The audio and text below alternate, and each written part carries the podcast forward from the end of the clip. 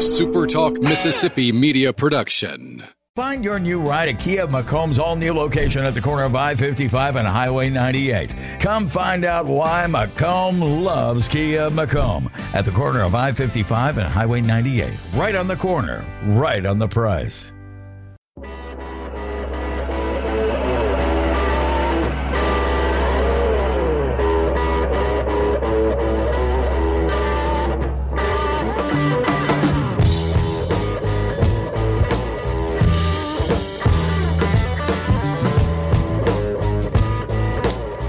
What's up? Good morning. It feels like it has been forever since I've talked to you guys last. I mean, it really does. It feels like it has been weeks since I've last been on here with you. I also obviously couldn't do the Sunday show either. I was out of town this weekend, so I didn't do one of these uh, at the end of last week. Didn't do a show yesterday.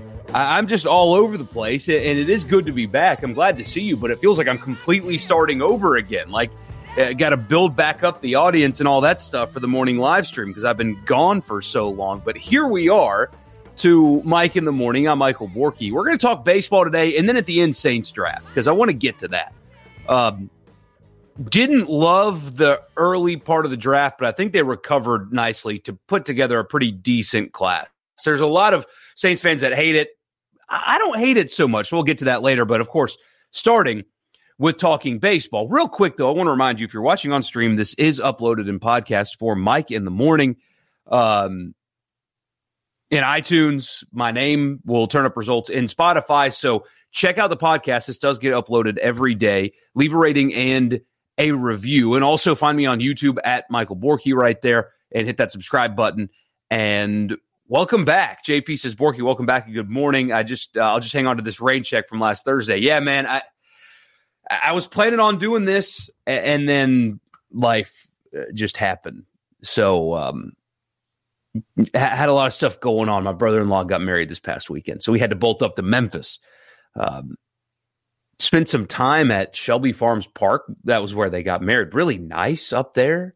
Um, I enjoyed that. So I know a lot of you are from Memphis that listen to this, and that was a really cool spot that you guys have up there. So kudos to you for that. But uh, I did get to try at least as best as I could to keep up with all the baseball that was happening this weekend, and a couple of sweeps from Ole Miss and Mississippi State. Southern Miss did not sweep, but they took three of four, so it kind of feels like it.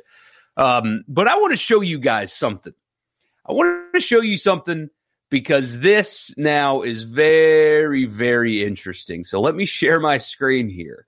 Um, I did not, uh, when I looked at these, I did not expect to see this. And for those of you listening on the podcast, this is the SEC standings as of today, as of this morning. In the East, Tennessee and Vanderbilt are tied at the top at 14 and 7. Florida is third. They got a big series win over Vanderbilt this weekend at 13 and 8. South Carolina now falls to 11 and 10. Georgia's fifth at 10 and 11, as is Kentucky. And Missouri's very bad. They're 5 and 16. In the SEC West, Texas A&M and Auburn are tied for last at 5 and 16. LSU was 7 and 14. Alabama is fourth at 11 and 10. Ole Miss is third in the West at 13 and 8 and Mississippi State just one game better than Ole Miss right now at 14 and 7 and Arkansas just two games better uh, holding the top spot at 15 and 6. So, um considering the feeling around both uh, Ole Miss and Mississippi State, at least going into the weekend, Mississippi State was a solid national seed. Um, Ole Miss is on the outside looking in, at least according to D1. And Arkansas, it feels like they are separate from everybody else. To see that right now in your standings in the SEC is a bit surprising with three weeks to go. Any one of these three teams uh, in the top of the SEC West can win it with three weeks to play. And it shows you, and State got the sweep this weekend as well. I could have done the same thing last Monday. I just didn't realize it was this close. Um, this shows you the value, the great value in sweeping, which it's hard to do. Uh, Ole Miss's only series wins in the SEC are via sweep, but um, it's really hard to do. And the value in not getting swept because as we talked about here, Ole Miss lost four series in a row. They were in a free fall. They went from number one in the country to going into this past weekend outside of a host site. So they went from number one to not even in the top 16, at least according to D1, who I'm, I use for continuity and think they're the best at it.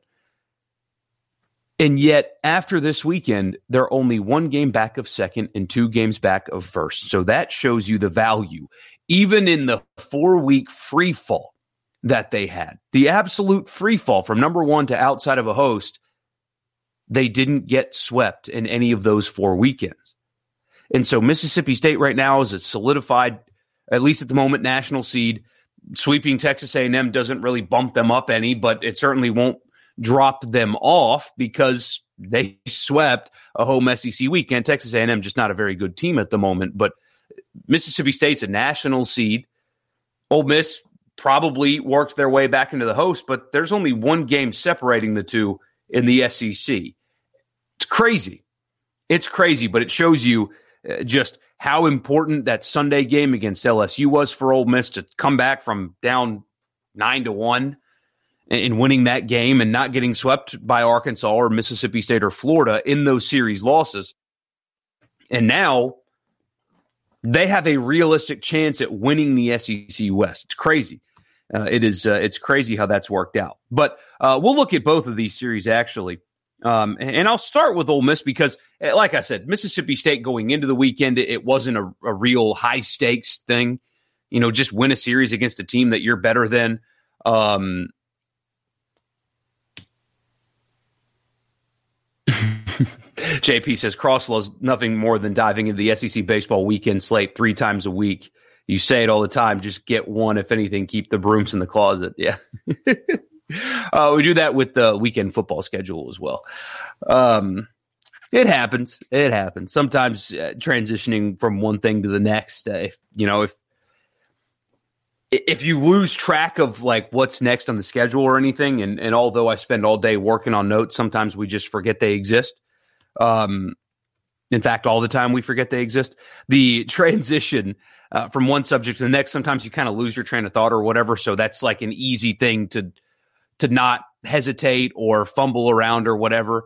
Uh, a lot of people will just reset, you know, give a phone line or whatever. But uh, yeah, that's that's all that is. Uh, if that if that annoys you, uh, just understand that that's coming from a place of um, like transitioning from one thing to the next and, and not knowing where to go. Um, mostly because apparently the the notes I do are just not available, even though they're in the email box at about 1.30 every day. anyway, uh, just kidding. But um, yeah, I mean that's what it is, JP. It's get one on the road, win two at home, and and steal a sleep uh, a sweep somewhere along the way. But um, that was or that is why Ole Miss now is in the position that they're in. Um, simply because they avoided sweeps and they've stolen a, a few of them. Um, it's a big deal. So Mississippi State didn't really have a lot to gain this weekend. There was nothing really on the line. They were better than Texas A&M, and while they had a couple of close games in the series this weekend, um, they took care of business. They beat a team that they're better than. They stay a national seed. All good. There wasn't really a whole lot on the line because losing this series wouldn't have dropped them out of a host. It probably may not have even dropped them out of a national seed. So wasn't a whole lot of stakes on the weekend for Mississippi State. So I'll start with Ole Miss because this was by far the single most important weekend of the year for that team. And in part because it was the next one, but they had to stop the free fall. They, they had to stop the free fall. Four series losses in a row. I've talked about it on here a bunch. We talked about it on the radio a bunch. This was a team that was more talented than how they looked. They were playing sloppy baseball. They were losing games, not just because they were getting beat, they were losing games because they were beating themselves in some cases, like the LSU game, uh, on the first game in the LSU series. They boot the ball around in the first inning and they give up a couple of runs, and that's how many they lose by. Uh, in the Florida series, they lost one game because of just bad center field play. Um, so at times they've shot themselves in the foot to lose these uh, these series. I mean, they gave up 18 runs to Arkansas on Sunday to lose that rubber match. I mean, they are better, or you would think, you thought that they were better than they were showing, but they were free falling and they had to stop it. And this weekend, a scrappy South Carolina team comes into town and they not only stop the bleeding, but they get a sweep to stop the bleeding. And now they're right back, or at least they should be right back on the correct side of hosting and one game back of second place in the SEC West. Uh, so it was a really important weekend. Um, they needed it badly. They needed it badly, and they rose to the occasion. So that that was a good, important series win and sweep for that team. Uh, in part because they were desperate and they needed it. They really needed it, and the emphatic nature of them doing it's really important. So now they've got three weeks left. They've got a winnable series with Texas A&M upcoming this weekend, and then a huge matchup with Vanderbilt in two weeks. But um, this this past weekend, I don't expect them to sweep every series. I mean, of course, they they shouldn't even win every series. It's the SEC West. But I um, this is how they should have played all along. This is how good the team is supposed to be. When they play mistake-free baseball, this is how good they can be. Sweeping a top 10 RPI team. Uh, that's how good they can be. That's how good they should be. And it was good to see them actually play like that for the first time in over a month and now they're back on the right side uh, of hosting. Um, Derek Diamond being a viable bullpen arm is a big development for them for sure. Uh, they got a really nice outing on Sunday from Jack Dougherty. Um, he probably should have finished the game. I mean, if you want to criticize the weekend, maybe taking him out uh, for Taylor Broadway's third appearance of the weekend, you know, you can criticize that if you'd like, but Broadway didn't even throw 50 pitches on the weekend. So, whatever. Um, so, not only did you win these games, but you showed that you have a couple of viable bullpen arms whose names are not Taylor Broadway.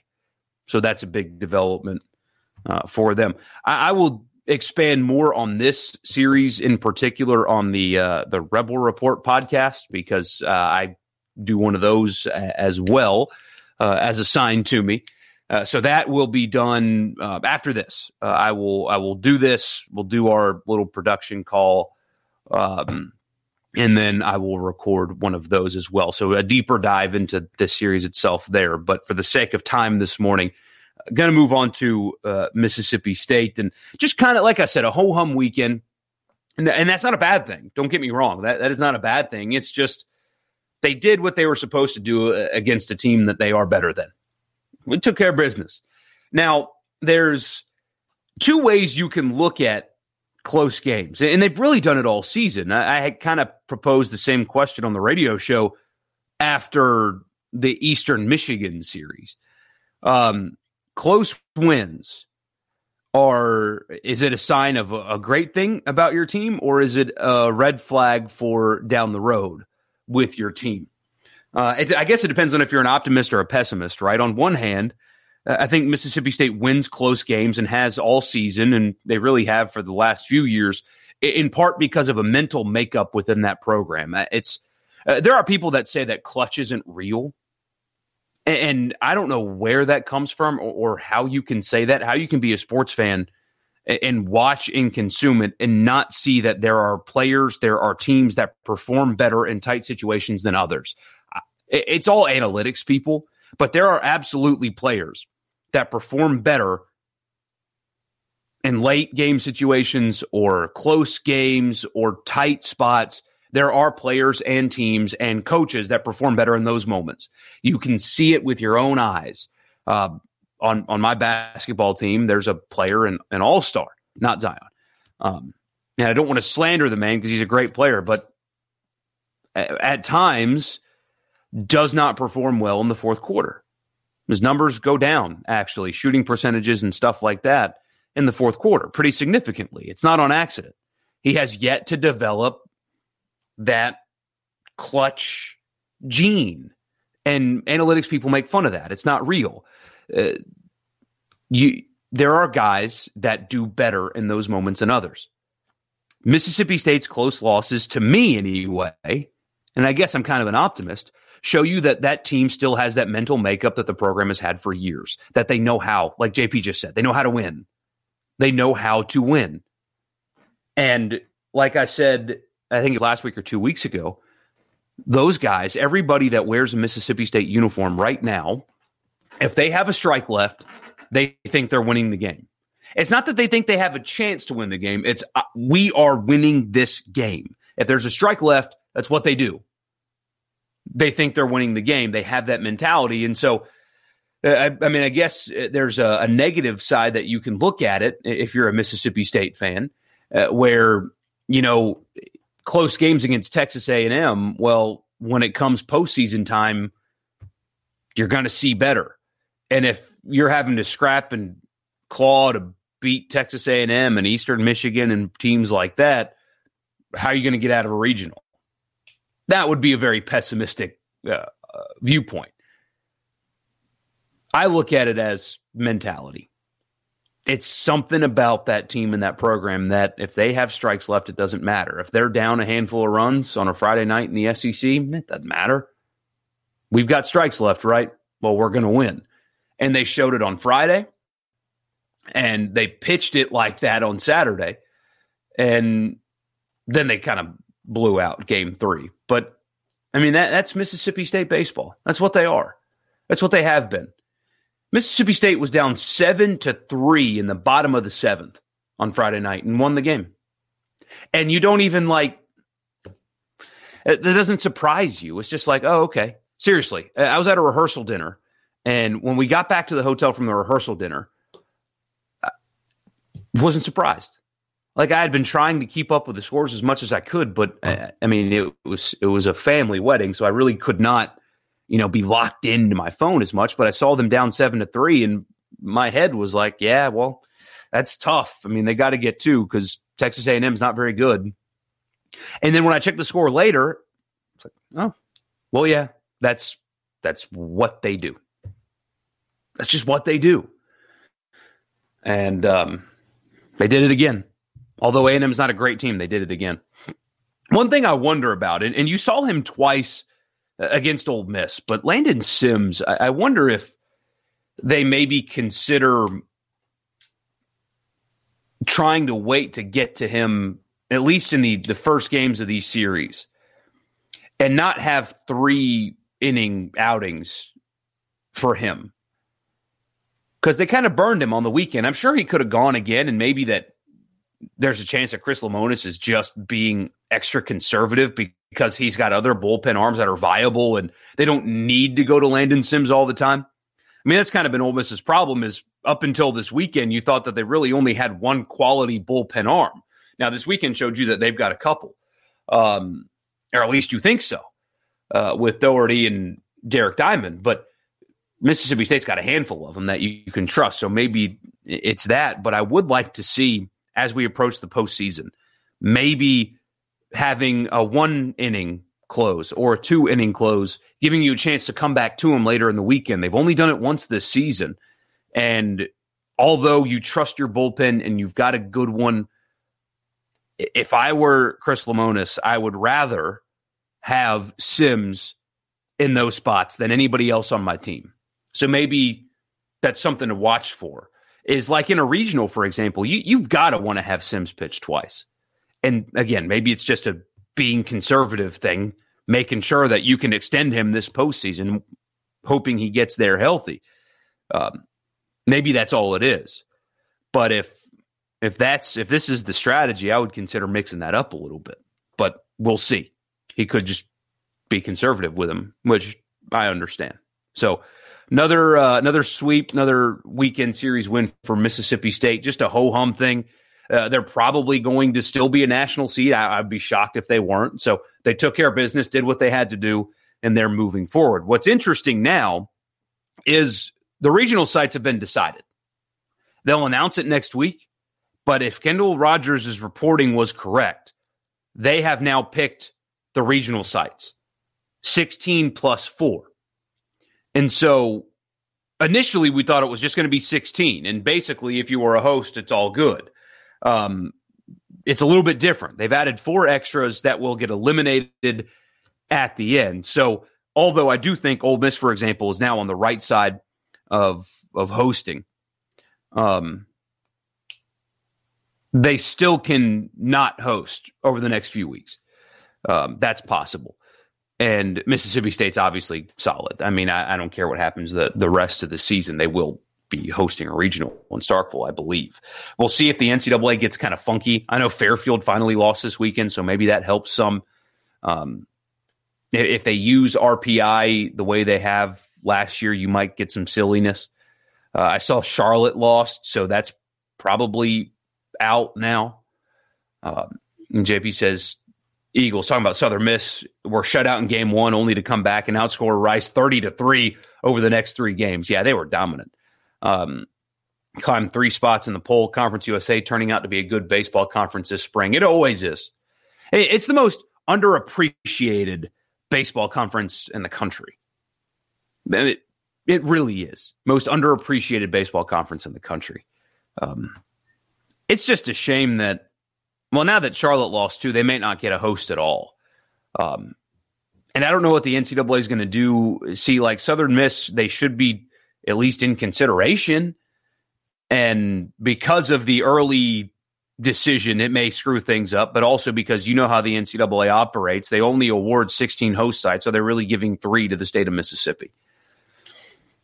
I just I hate that that's even a factor. It should be merit and merit only, and not any other factor. But I I I believe that that would be taken into account from them for sure. So, hell of a weekend though. I mean, worst case scenario, Scott Berry's team is going to be a two seed that you you just you don't want to see, and they will likely end up in Oxford or Starkville, and Ole Miss nor Mississippi State want to see that. You would much rather get like Duke or somebody to be your two instead of Southern Miss especially with the way they pitch it. So, um, again, there will be more Ole Miss talk on the. Um,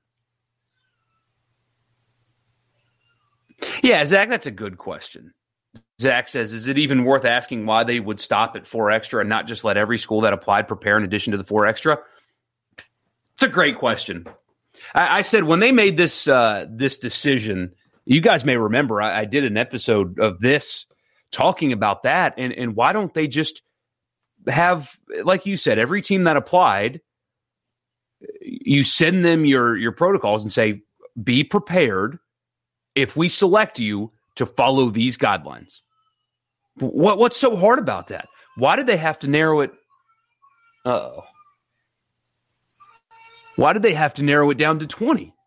Uh, why not 40? Why not 60? I don't know. I, I mean, if it's all about getting them prepared for COVID protocols, don't you just have to let them know what they are and then tell them to be prepared to follow them. It's it's not it's complete nonsense. The picking the host sites before the season's over does not make any sense at all. They could have gotten around this if they wanted to, but the NCAA handling anything is a clown show, but especially college baseball, it's it's just a clown show. All of it's a clown show. The 11.7 scholarship thing, I mean, the way they handled the women's NCAA tournament, the way they handled the TV deal, everything the NCAA touches turns to crap. And here we are yet again with an unnecessary situation where today, if you weren't in the top 20 hosting teams, sorry, you can't. Sorry. No matter what you do for the rest of the season, you could sweep the next three weeks and win your conference championship. And guess what? You're not hosting. It's ridiculous. It just determining merit based host sites without finishing the season doesn't make any sense at all. But it's the NCAA. All right. And then I wanted to, to get this out there. Saints draft didn't get to react to their first round pick. Um, wasn't in love with it. Uh, it was just kind of one of those things where you you shrug your shoulders, like, I mean, eh. They they needed, I think they m- more so needed a corner or a linebacker, especially in that spot with a few good ones available. I know they tried to trade up, and there was a couple of guys they were targeting with the trade up. Couldn't execute that. Maybe other teams were asking for too much, or just couldn't find the right spot to trade up, and ended up picking at 28. And I don't know. I, I just, I mean, apparently Payton Turner is a plug and play guy. Like he's more NFL ready than Marcus Davenport, who they at this point feels like they kind of wasted a draft pick to get. Um, although they did pick up his option, it's just he, he was not worth giving up a first round pick to receive. Obviously, um, but I mean, people like Turner. Uh, they think he's got good upside. They probably could have gotten him in the second round. Felt like a bit of a stretch, especially when you had other positions of more desperate need. But they did address those later on.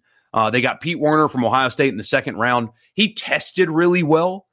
Um, he tested really well, but doesn't play like he tested, if that makes sense. He looks a step slow or looked a step slow at Ohio State. Um, that did not strike. I was surprised by that pick because that just didn't strike me as a guy that was ready to play right away in the NFL because the Saints need a linebacker to play right away. Um, last year's pick didn't work out, or at least not immediately. So they need somebody to come in and play. And while he tested well, he just doesn't strike me as a guy that plays like the way he tested. Um, but anyway, uh, so it's fine. They needed a linebacker. They got a linebacker. Team apparently loves him. Tested well, measured well. We'll see if he can play uh, as well as he tested. I love their third round pick. I thought this was great value. Uh, their next two picks, so their third, fourth, and sixth round pick, because they didn't have a fifth, they traded that to move up. Uh, great value in those four picks. That's what I'm most excited about. I'm not thrilled with the top of this class, but the middle of this class, um, I'm thrilled with. I thought it was great. So getting the uh, the corner from Stanford who uh, opted out this past season, um, had 34 pass passes defended in 22 games. Um, was a all Pac-12 player in 18 and 19. Just didn't play last year. Um, some people think he'll step in a little bit raw, like he, he's not exactly like immediate playing time ready. Um, sorry, this has happened so many times. Um, they they try to do our call while I'm still doing this when they know I do this. Um, love it, but they think he might be a little bit raw, so maybe not immediately like an instant impact guy uh, like right away, but grades really, really high. Great value in the third round uh, to get a, Debo. I think I'm saying his name correctly from uh, from Stanford, but uh, people rave about his ability, and he, he kind of disappeared because one, he, he's in Pac-12 and nobody nationally pays attention to Pac-12 football, but also he didn't play this past season. Uh, but to get a guy, an all-conference guy with his ability, um, that was a nice, solid pick for sure. Um, I, am looking at USA Today, for example. They gave the Saints an A grade for that pick, and, and I agree with that completely. It's great value uh, in that spot in a position of need. Um, I don't hate the Ian Book pick in the fourth round like some other people do, um, especially the Mississippi State fan, Saints fan, um, bashing that pick. It's like, hey, don't you guys know that that, that Dak Prescott was a, a mid round guy as well. I mean, you can find quarterbacks, um, and you can find quarterbacks in that slot, and they end up being successful. I think this was a, a an also a really high value pick. Ian Book can play. Uh, especially if you go back and watch uh, his game against Clemson the first time around. His offensive line got smoked the second time they played. He he didn't have much room to operate, but he's a good athlete, sneaky, pretty good runner. Um, makes all the throws, all that stuff. Uh, multi-year starter at the highest level of college football. Um, and they need a backup because once they figure the Jameis and Taysom thing out, and by that I mean once they determine that Jameis is the starter Taysom Hill's not going to be the backup quarterback. He's not. He's going to go back to the flex. He's going to play tight end. He's going to block kicks. He's going to be on the kickoff team. He's going to do all that stuff. He's going to be the gadget player once he loses that job to Jameis. He's too valuable to have as your backup quarterback. And so the Saints see a guy available like Ian Book, who's been a multi year starter in college, performed really well in college, can be a starter in the NFL. But if not, you have a, excuse me, uh, if not, you have a quality backup um, that can learn in your system and grow. And if Jameis gets hurt or he doesn't work out, you have somebody there that you're growing and developing that can be an NFL quarterback. I like the Ian Book pick there. It's not like you had to move a lot of pieces around. You didn't stretch to get him in the second or third. You're not getting great, like instant impact guys in the fourth round anyway. So why not go quarterback there with a guy that you think can project at your level? Um, I, uh, yeah, JP, you're, right. I, I, forgot about that when uh, Sean Payton was on um, with uh, with Dan Patrick. Uh, he said that Ian Book reminded him of himself. Uh, I wouldn't be surprised at all if you look up in a few years from now and Ian Book's a starting quarterback in New Orleans. I, that wouldn't surprise me. Uh, it wouldn't surprise me at all. I, I think it was a very good value pick. It, it was fine to um,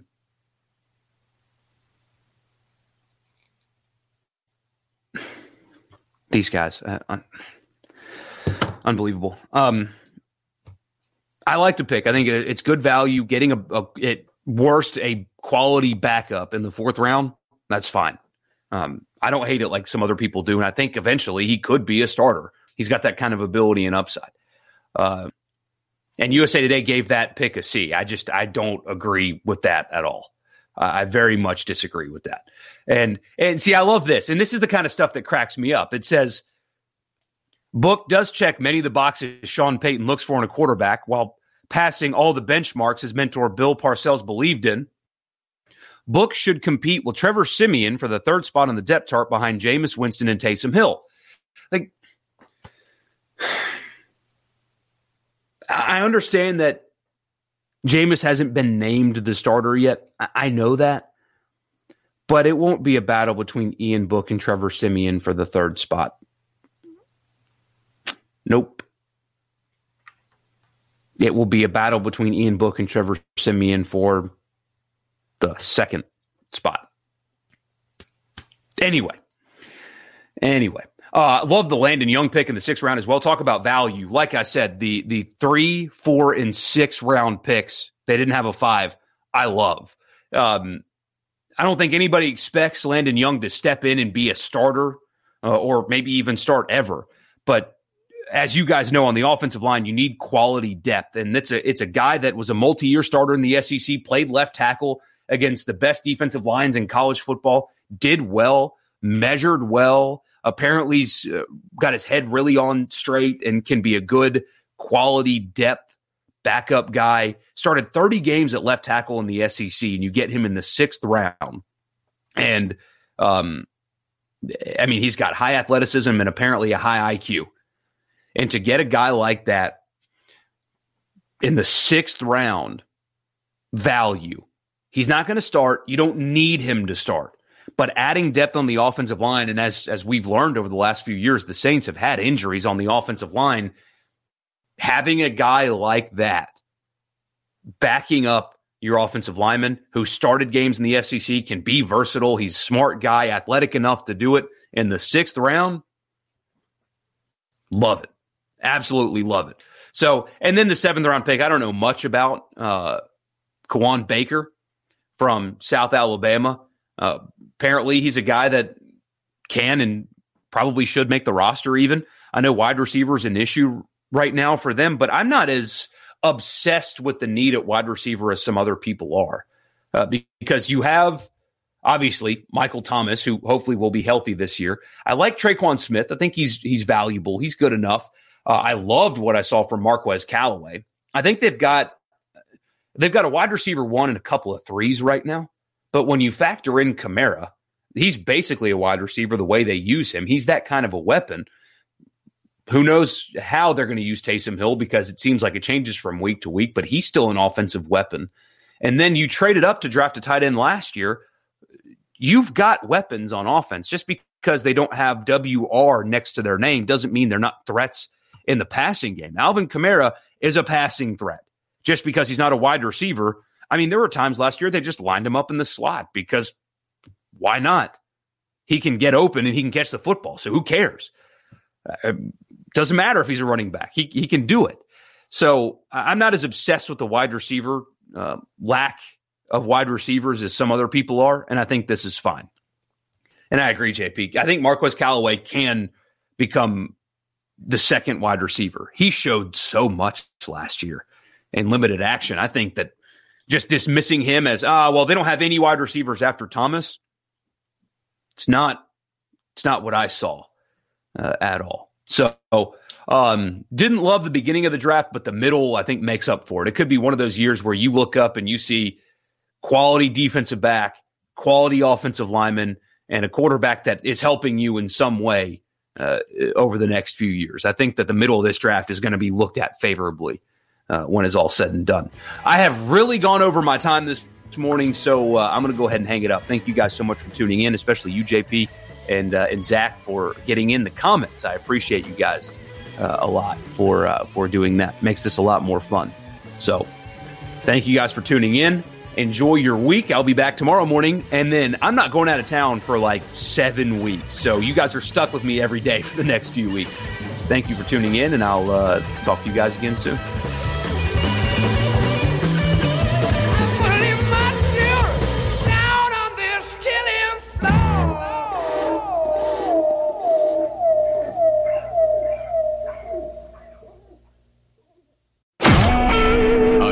SuperTalk Mississippi Media Production.